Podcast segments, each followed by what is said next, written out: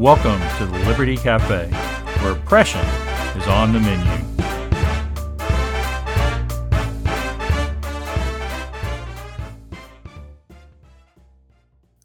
Hello, everyone.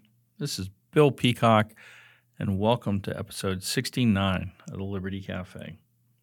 I'm always pleased to know that there's some folks out there listening to what we're doing here at the Liberty Cafe.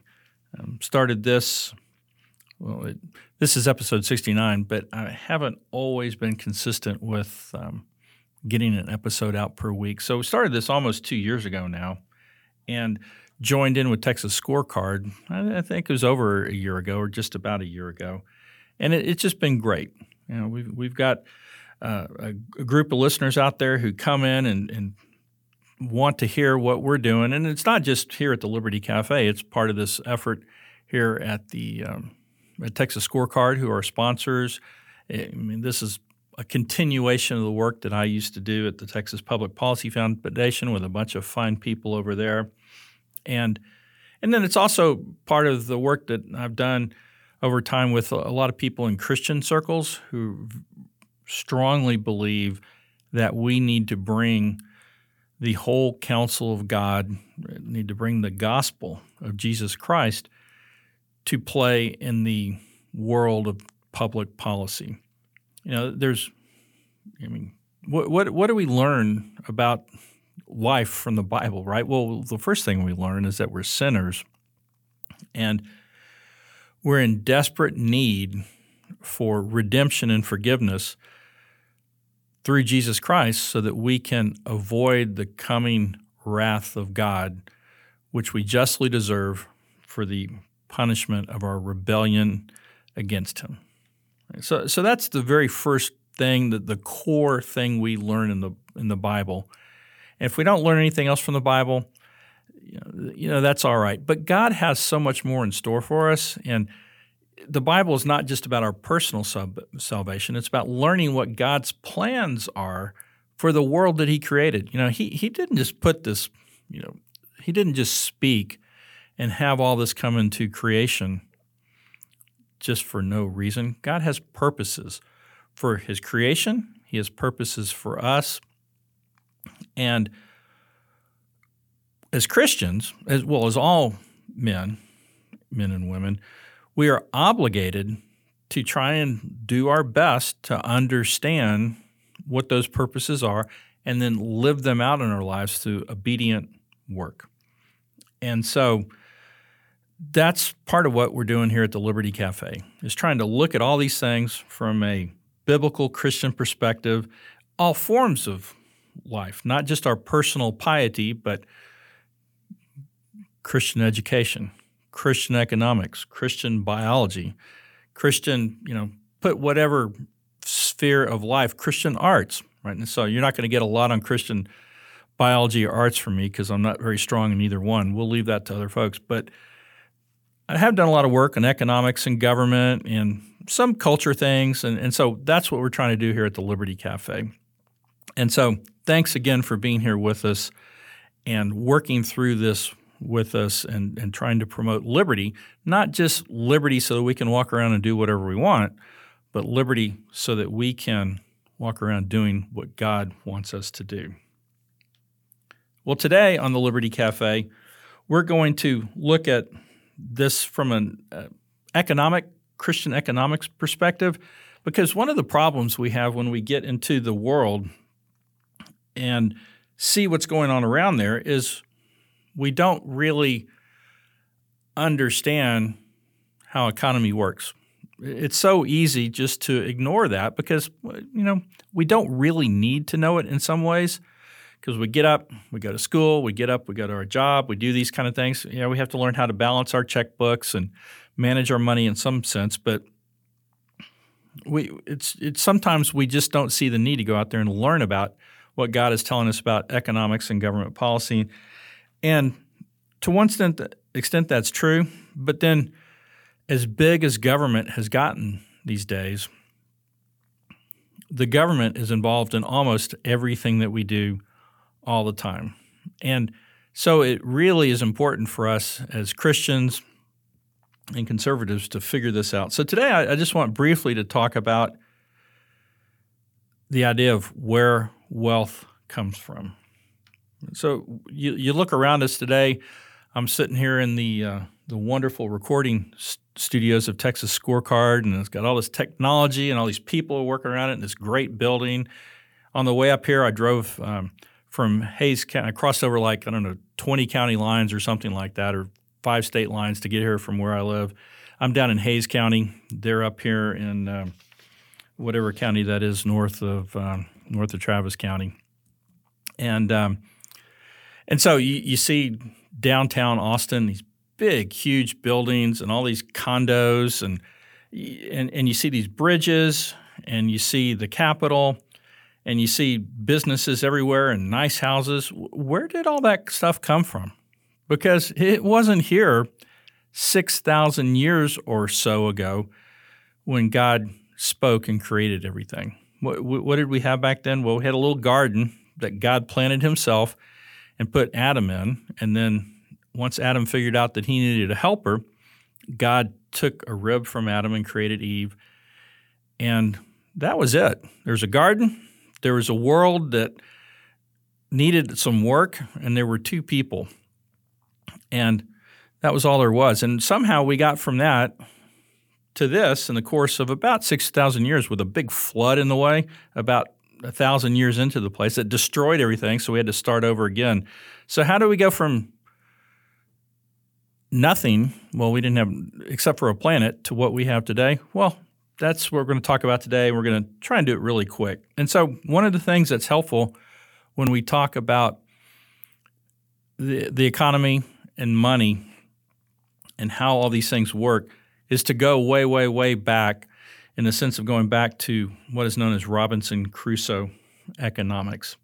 Because when you isolate it down to one person or more or less one person in, in, a primitive situation, it helps us see just how things come about. And it's it's kind of counterintuitive when we get to it because right now we, we grow up and we're we come into a world where there's all this wealth, and so we just assume certain things about it that aren't true. And so this helps us go back and learn about this. And so we're going to go back um, in, ca- in case, by the way, you haven't read the book Robinson Crusoe it's one of the greatest books I've ever read. And so, and, and don't get one of the truncated versions because what what they do is, or bridged versions, they usually try and they take a lot of the Christian stuff out of it. But Robinson Crusoe is a explicitly Christian story. It's one of the first modern novels, or one of the candidates for one of the first modern novels. Don't ask me to explain all the details about what goes into something to make it be a novel. I couldn't tell you, but Robinson Crusoe, and then um, Pilgrim's Progress is another one that kind of fits in that. Both Christian, by the way, and and so it's this beautiful work of literature. So I'd highly recommend you go out and read it if you haven't. But let's go back. We're not going to go back to Robinson Crusoe. We're going to start with three different guys, and um, because and we're going to start with Abel, Baker, and Charlie. And the reason I'm doing that is because I'm taking this example from a book by uh, Peter Schiff. He's, a lot of people know about him. He's a big um, financial analyst and expert. His dad was a great also into that. So he and his brother updated his father's old book and came out with a book called How an Economy Grows and the Way Cra- and Why It Crashes.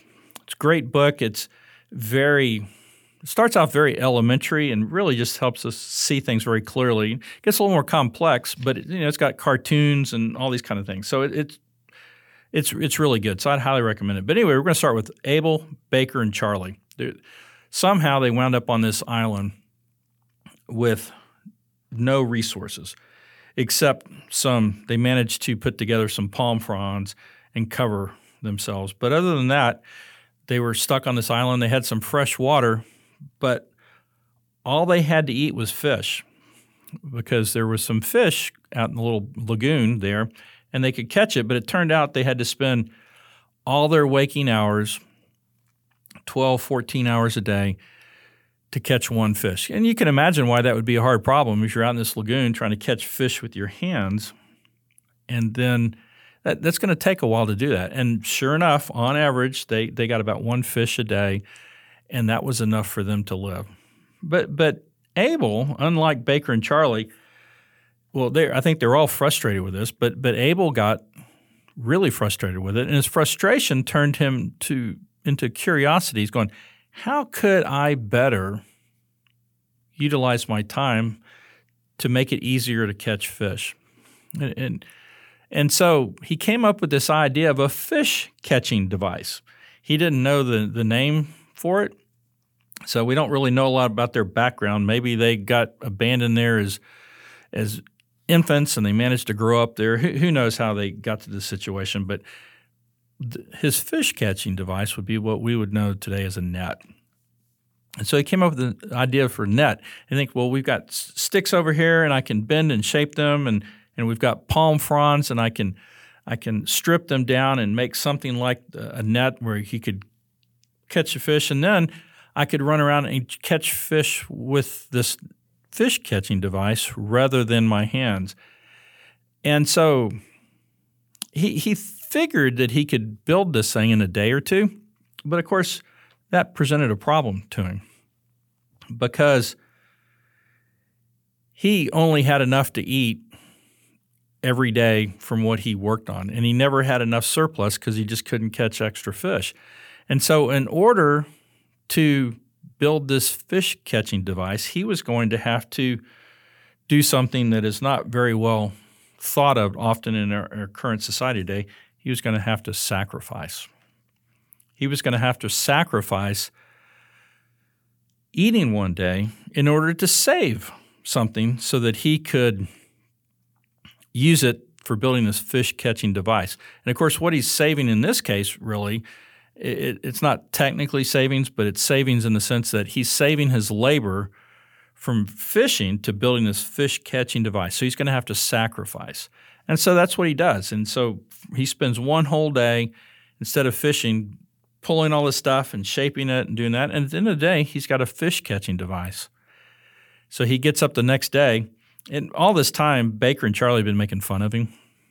You know, they're they're laughing at him. He he's up there doing this stuff, and they're out there fishing, and they're making fun of him because he's going to be hungry. And sure enough, he was hungry. But the next morning, he gets up and he starts going fishing, and it's not too long before he catches his first fish. And then he finishes out the day, and all of a sudden he's got two fish. And then the next day he goes out and he's got two fish. And so now, all of a sudden, from one day's labor, one day's of sacrifice, he has now twice as much food as he needs to eat. Well, what happened there? There's a lot that goes into this, but basically, what happened there was he sacrificed he saved. He was entrepreneurial in this process. He invested what he had in ways that he thought would increase his wealth, and he did that. So he actually increased his wealth because now we see that he now has two fish a day. And, and the great thing about these fish in this particular place is that they keep really well, or, or maybe he can put a little pen where they can – where he can um, lock them up and so keeps them alive. But whatever, he doesn't have to worry about them spoiling.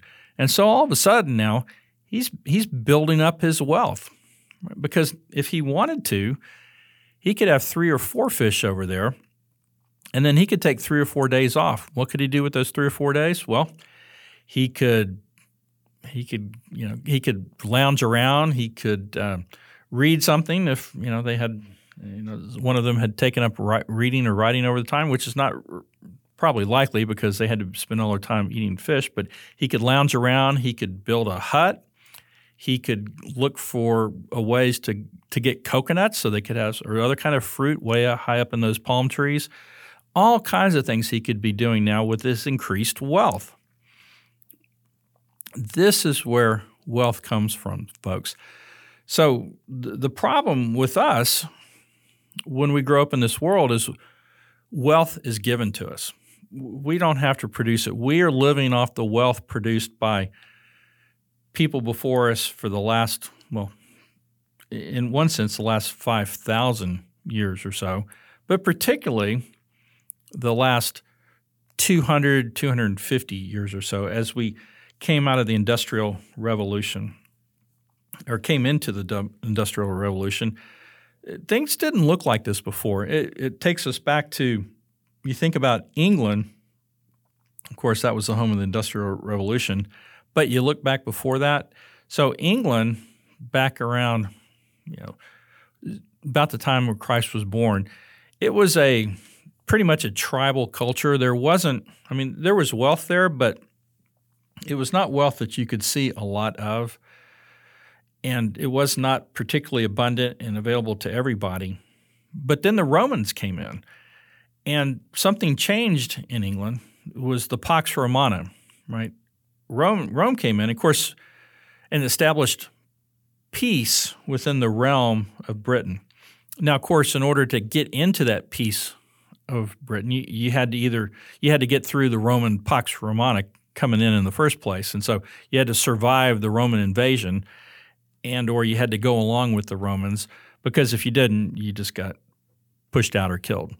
But if you survived all that and you made it into the Pax Romana, all of a sudden, for about 400 years or so, there wasn't a lot of warfare going on in England, particularly in the southern uh, and western parts, eastern western parts of England down south. Now, you still had a bunch of Scots and Picts up north, and and over over the Welsh areas there were still fights. But in, in the big part of what we think of England today, London, there was a lot of wealth and prosperity because – they didn't fight and they didn't break, kill each other and they didn't destroy each other's capital. And so it had time to build up and really grow. And there was some amazing wealth going on in England during this period of time.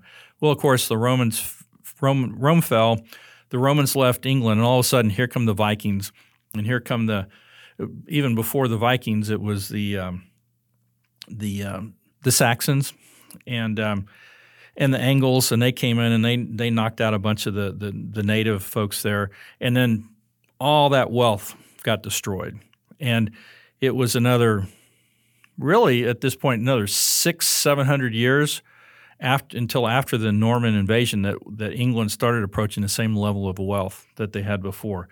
We don't see it that way in our lives today because we're handed all this wealth.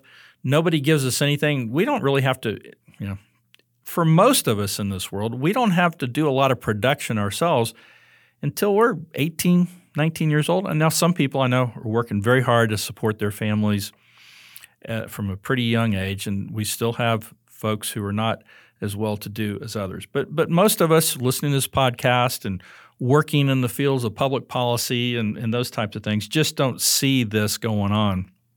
And so we don't think of the need to produce wealth and preserve wealth, and we don't even think about where it comes from. But that's why it's so susceptible for us to fall into this Keynesian view. Keynes, Keynesianism is the probably the mainstream economic theory of today. It comes from John Maynard Keynes from the 1920s and 30s, and their whole idea of how to create wealth is spend money.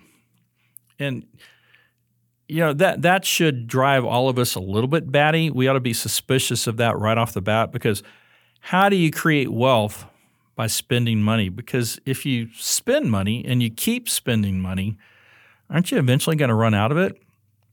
Well, the answer, of course, is yes. But for some reason, they say it's not us spending money so much, it's the government spending money. If the government can just create money out of nothing, which the government is really good at, they can take that money and they can spend it by giving it to us, and then we'll spend it, and then other people will get it, and then have this big cycle. But the problem is, if everybody's spending all the time, nobody's making anything, and and the stuff that they are making, it's just keeping up with the spending that the government is coming up with, and you just can't sustain that kind of thing. So the way where wealth comes from is from savings. It doesn't come from from the government, you know, spending money to stimulate the aggregate demand. Wealth comes from increases on the supply side, entrepreneurs taking the wealth that we have saved, and saving is, is pretty simple. I make this much, and if I spend less than that, I save money. And then I put it in the bank Unfortunately, today, the Federal Reserve has made it almost worthless to put money in a bank because they've, they're robbing citizens of their ability to earn interest in their bank accounts. Why would they do that? Well, because if we can't earn interest in our bank accounts, the government doesn't have to pay interest on their debt or nearly as much interest on their debt. And so they can borrow more money and they can take keep taking this money at low cost and spend more and more money and just makes their life easier, but it makes us broke. But anyway, so maybe we don't put it in the bank these days because we as citizens now have a lot more access to some really higher dollar, sophisticated kind of things than we ever had before in, in, investment vehicles. And so we find a mutual fund or something like that, and we put our money into it. And then who is ever managing that mutual fund takes that and it goes into a business. And then that business takes that money and they said, look, we've got some more money. Let's go build something. Consumers are saving their money. Our cost of borrowing is lower.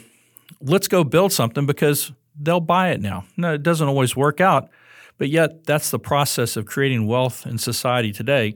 And it works out the same today as it did for Robinson Crusoe or Abel or Baker or Charlie uh, back when they were just a few folks living on a desert island. So, just a quick little economics lessons for us here on the Liberty Cafe today.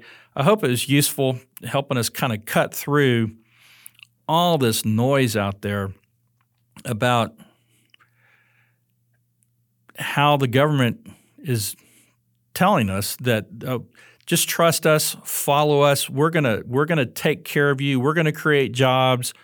We're going to boost the economy. None of that stuff is true. The government doesn't produce anything; it always takes, and takers can't be makers. So what we need in this world are a lot more makers and a lot fewer takers. And uh, that's a theme that we will continue to talk about on the Liberty Cafe. Thank you very much for being with us on Liberty Cafe episode 69. And thank you once again to our sponsor, Texas Scorecard.